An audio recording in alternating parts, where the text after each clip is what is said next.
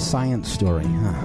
These NYU scientists, they I, I felt, felt on really right. I was so and I just thought, well, I had figured it out It was that golden moment. because science was on my side.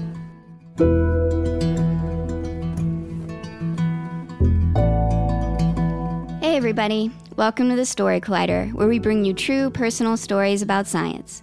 I am your host, Erin Barker, and to cap off our Pride Month celebration this June, we're including this special bonus Pride episode. So today I'm bringing you two extra stories one that's brand new and one from our back catalog about coming out in science. Our first story is from Charlie Cook. It was recorded in May 2018 at the Fox Cabaret in Vancouver as part of our official launch out there. The theme that night was Sense of Self.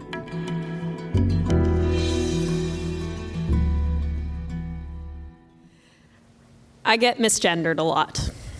People look at me and think that I'm a woman, when in fact I am a swarm of bees. Really, I'm a non binary trans person, but it would honestly be a lot easier if I was a swarm of bees, because then people would be like, oh, Charlie's gender's on the endangered species list. Aw. Or, ah, I was stung by Charlie's gender once, so now I give it a lot of space. Or, their gender is really scary to me, but I respect the uh, importance to the ecological systems of our Earth that this gender provides, so I respect their ability to live freely in the world. It's uh, pretty exhausting to be a trans person on a daily basis. When strangers catcall me, it's because they assume that I am a sexy lady.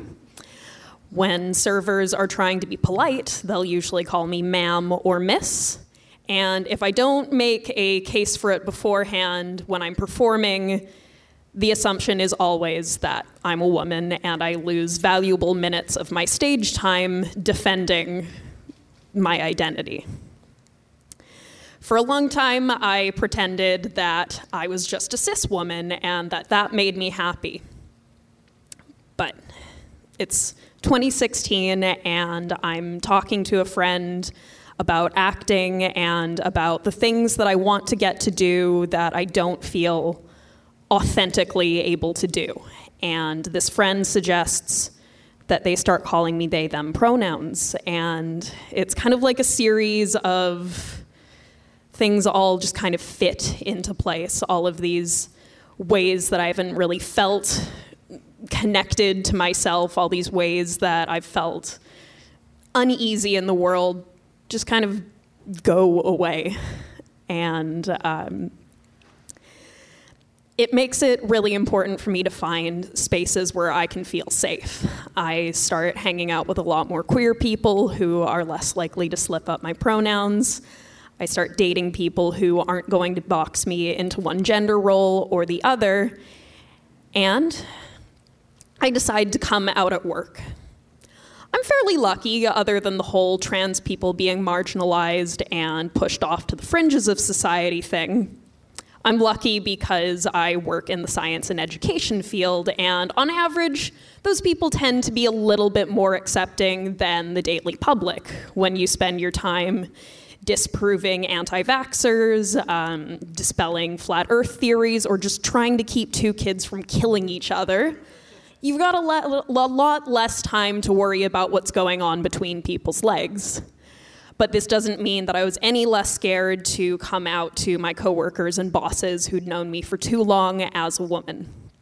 So I work with kids at Science World, and it's this really great opportunity to bring a role model to this community who kids probably normally don't get to interact with. You know, because most kids don't go to dispensaries or tattoo parlors, so they've never met an employed person with colorful hair and a septum ring. I start an email to my coworkers and my bosses. I title it The Pronouncement.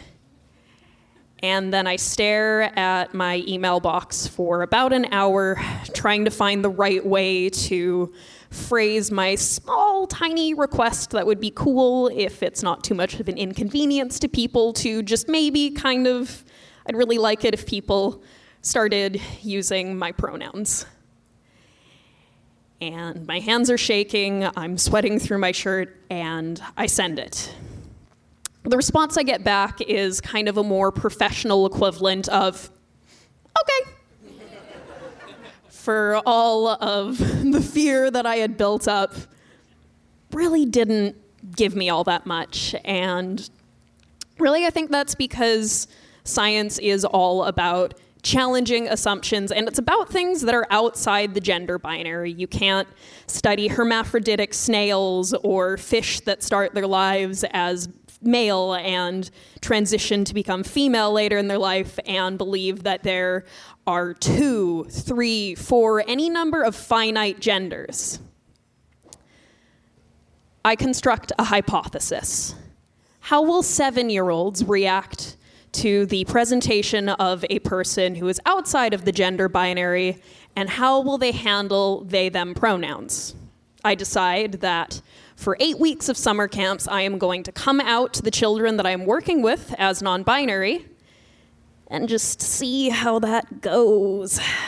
The other week, I met an adult, and in our conversation, I found myself going, they, they, they, they, they, like a broken pronoun record until this person finally clued in that I was saying something to them and went, I'm sorry, what is a they?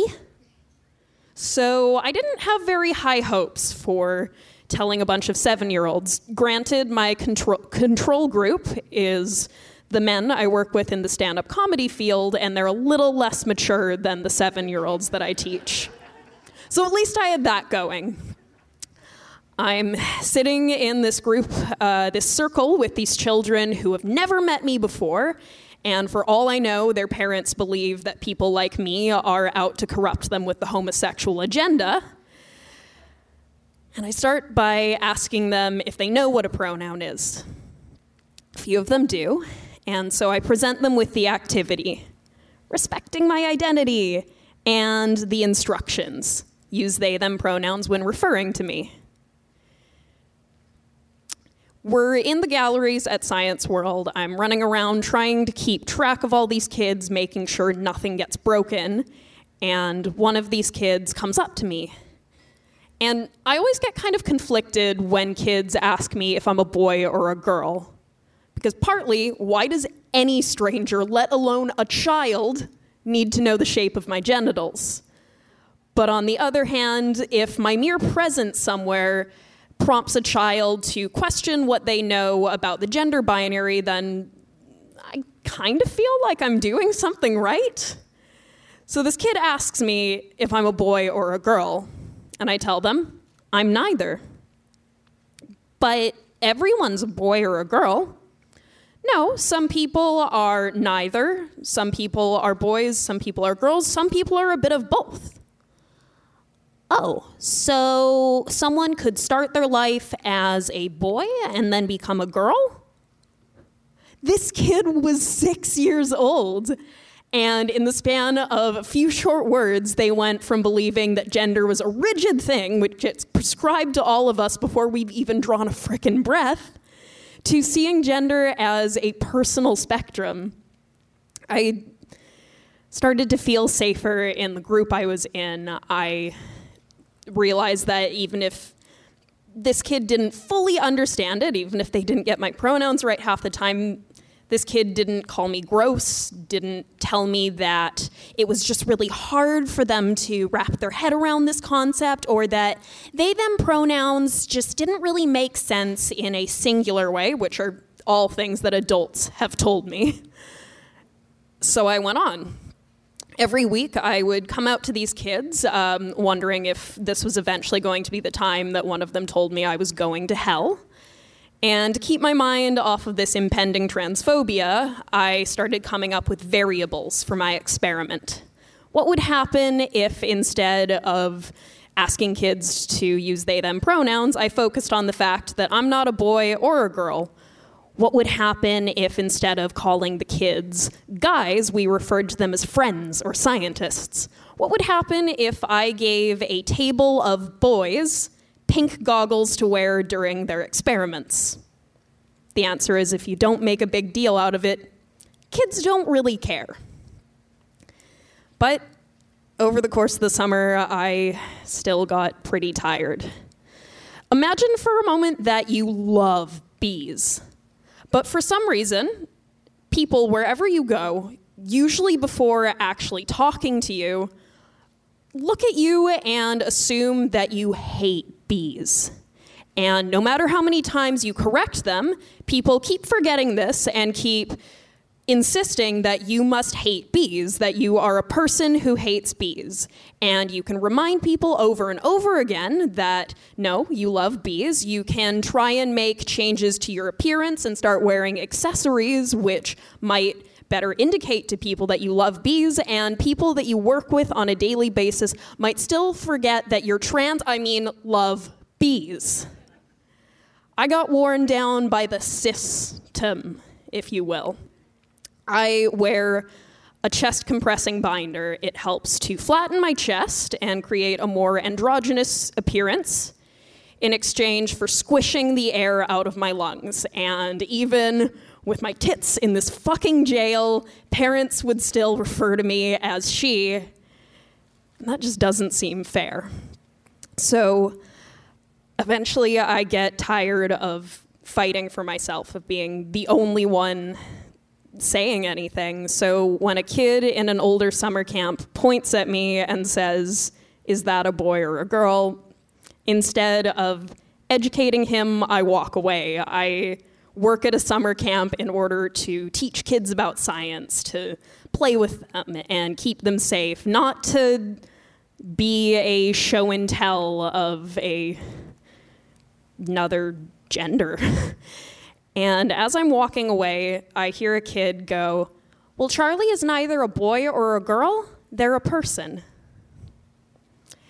And I try to treat every kid that I work with equally, but that kid may or may not have gotten a bit of special treatment that week. I started feeling bolder. Later that day, we're building with blocks um, and creating these big towers, and a kid refers to me as she. And normally I'd let this slide, but this time I asked this kid if they could stop calling me that because it doesn't make me feel good. And instead of telling me no or that I was wrong, they said, "Yeah, yeah, you're you're not that. You're you're a person." So the summer was ending, and it was time for me to analyze my data from this experiment. While not every kid walked away from that camp um, using my correct pronouns or really getting it, maybe, I felt safer coming out to these kids as who I am than I've ever really felt coming out to a room full of cis adults. No offense to all of you. And ultimately, that's why letting trans people exist, whether you're a scientist or a friend or anywhere in your life, is important because I'm not a swarm of bees, I'm a person.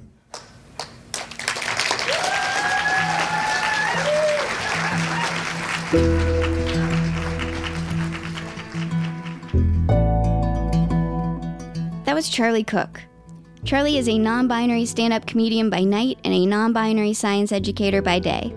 Their favorite topics include queer theory, entomology, and outer space. On a personal note, I was lucky enough to be up in Vancouver for the show, and I got to hear Charlie tell their story in person. And it really made me think a lot about my own vocabulary and the ways it influences my thinking and others around me. And so I've started making an effort to stop saying you guys and other phrases that feel like they put an unnecessary emphasis on gender. In fact, I've actually reverted back to my old ways and started saying y'all again. Don't tell my mother.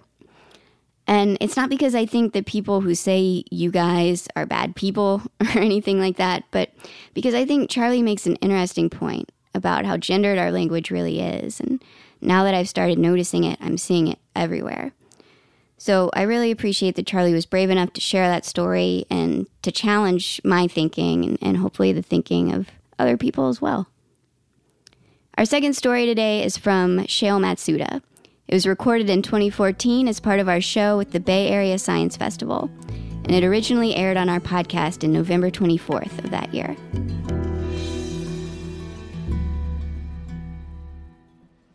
So, I'm a marine biology graduate student, and I'm in the Philippines on my very first scientific expedition.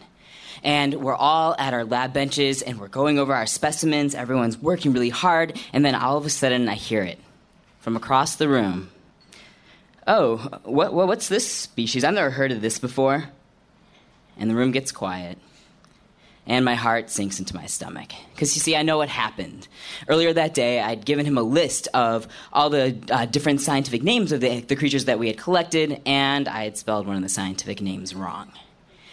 Now, why was this such a big deal, right? And it wasn't just my, my first expedition as a scientist, it was my first expedition as a man.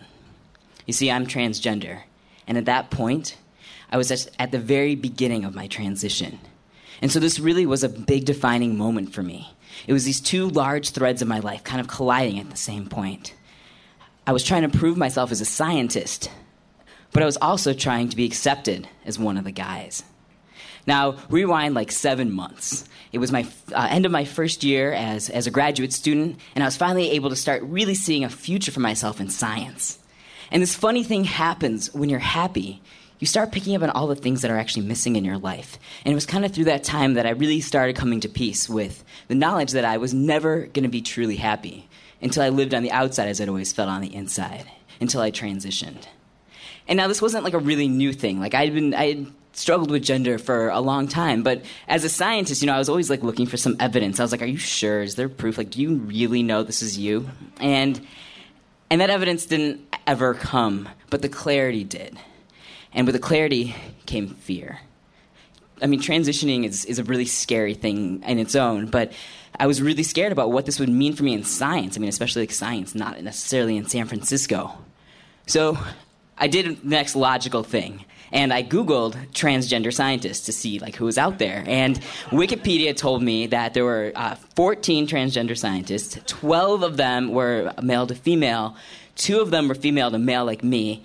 One of those two was dead, but the other one lived in California, which meant that there was hope. And and so afterwards, I, I began the process of coming out. And I'd had a lot of experience doing that as a lesbian. But like I was saying, like this whole idea of like proof, I was like, this is my girlfriend, this is evidence, right? But when you're coming out as transgender, it's just you. And you're, you're the evidence that you're asking people to look at and support.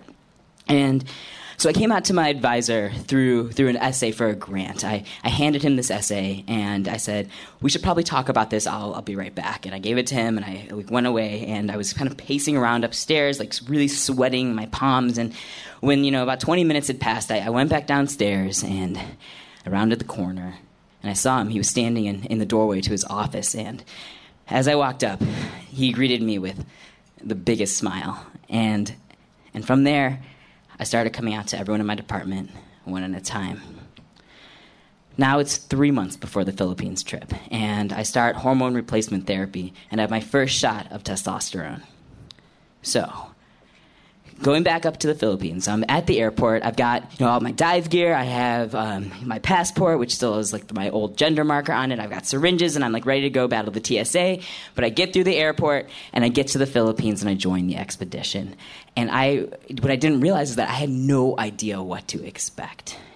So day one, we're about to go on our first dive, and I realized I don't have any of the right gear. Like, I don't have a bag to collect the specimens in. I don't have any little jars to put them in. I don't have the right tools. I don't even know what the right tools are. So I'm like running around the lab trying to like grab anything I can while everyone else is loading up the boats. I get in the boat. We get out to the dive site. We go into the water, and we're descending into a world that I like couldn't barely even imagine before. The water is clear. There's like bright colored fish, corals. It is it's fantastic.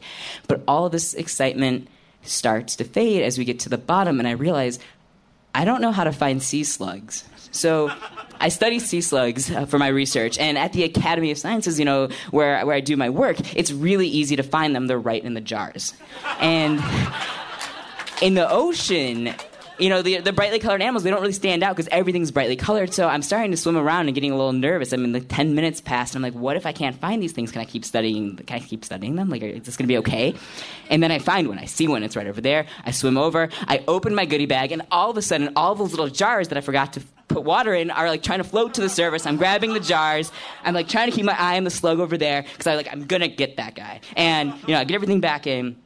I get the slug in the jar. The dive ends, like everything's fine. And I go up to my advisor and I have this bag of these like big bright color slugs. And I'm like really proud of myself. And he's like, he looks in this bag and he's like, you know, like, okay, like that one's common, common. Oh, I saw a few of those down there too. And like everything I'd found was was like pretty common. And so I was like, oh man. And he's like, look for the really small white ones. And I'm like, I could barely find these huge colorful ones. But I'm like, okay, it's fine. So I take the slugs over to my lab station and I, I start processing them. And what I've got at my table is I have like this big Tupperware bin that they're in, and I have like forceps and like you know tweezers, and I'm trying to move these really tiny, fragile animals around, and it's taking a really long time. And so I kind of look over my shoulder and I'm see what my advisor's doing. Now he's got completely different tools than me. So he's using like an eyedropper, a plastic spoon, and those little uh, food containers they give you on the airplane. And I'm watching him, and he's using the spoons to like scoop the slugs up very gently, and the eyedroppers to get the little ones.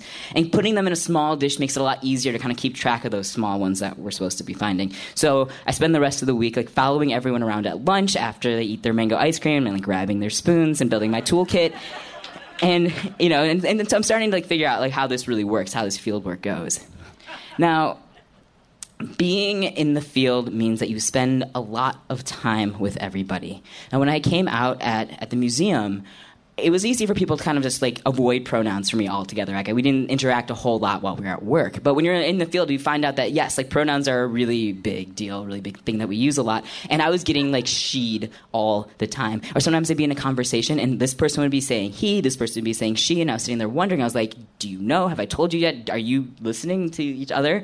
And it was a lot of thinking on the fly about like what what I was supposed to do and there was a lot of people on that trip from like University of the Philippines, from other institutions in the United States, like experts in their field, and I was trying to like prove myself as this like scientist, and it, it, it was a very it was a little bit challenging to say the least, and, and it even affected kind of the way that I was feeling about myself as a scientist. So someone would say, you know, oh yeah, Shayle did a really good job collecting those sea slugs, and I'd be like, yeah, and then they'd be like she, and I'd be like, ah, and really, the more than the way that other people thought of me, what was really getting to me was how I was seeing myself.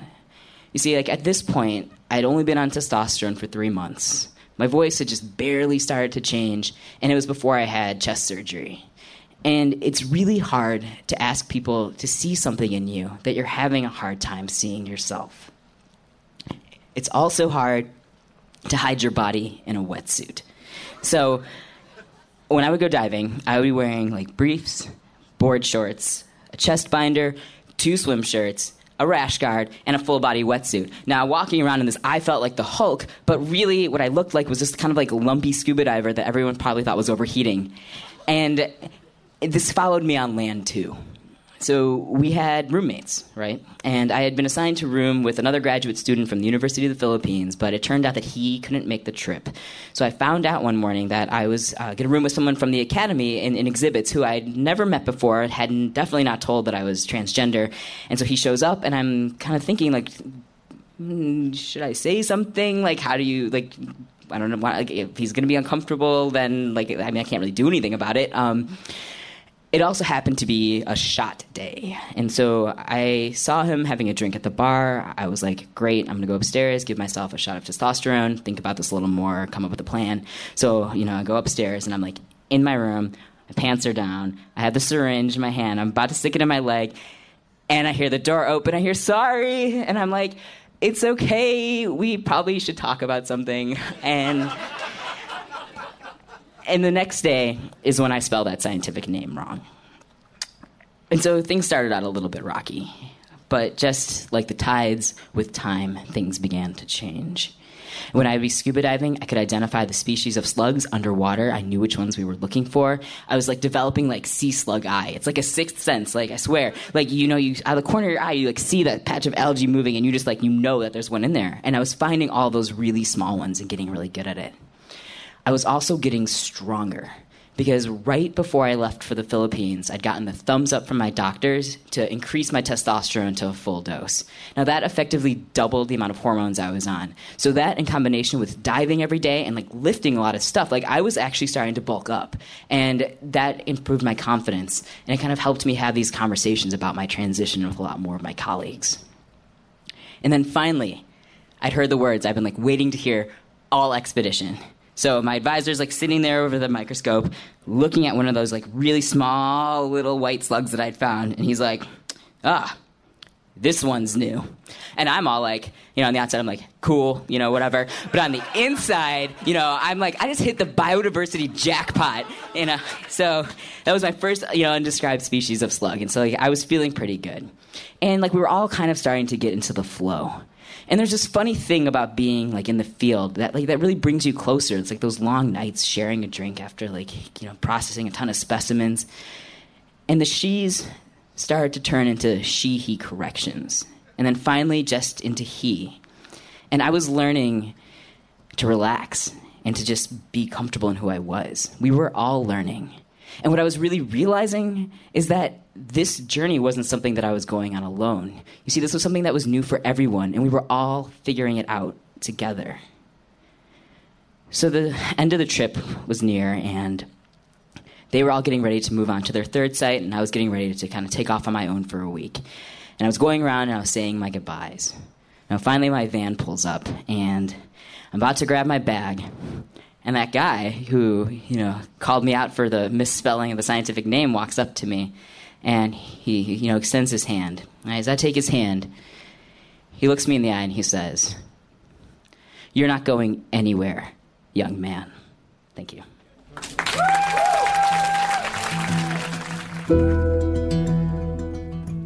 That was Shayle Matsuda. Shayle is a coral biologist currently pursuing his PhD at the Gates Coral Lab at the Hawaii Institute of Marine Biology.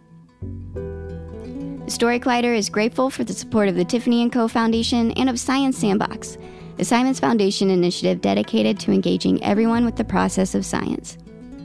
The Story Collider is directed by Liz Neely and me, Erin Barker, with help from our amazing team. The stories featured in today's podcast were from shows produced by Kayla Glenn, Armin Mortazavi, Ben Lilly, and me, Erin Barker. The Story Collider is directed by Liz Neely and Erin Barker, with help from our amazing team. The stories featured in today's podcast were from shows produced by Kayla Glenn, Armin Mortazavi, Cassie Soliday, and Audrey Kearns. The podcast is produced by Zoe Saunders. The theme music is by Ghost. Special thanks to the Fox Cabaret and the Rickshaw Stop for hosting these shows and to everyone celebrating Pride in STEM. Thanks for listening.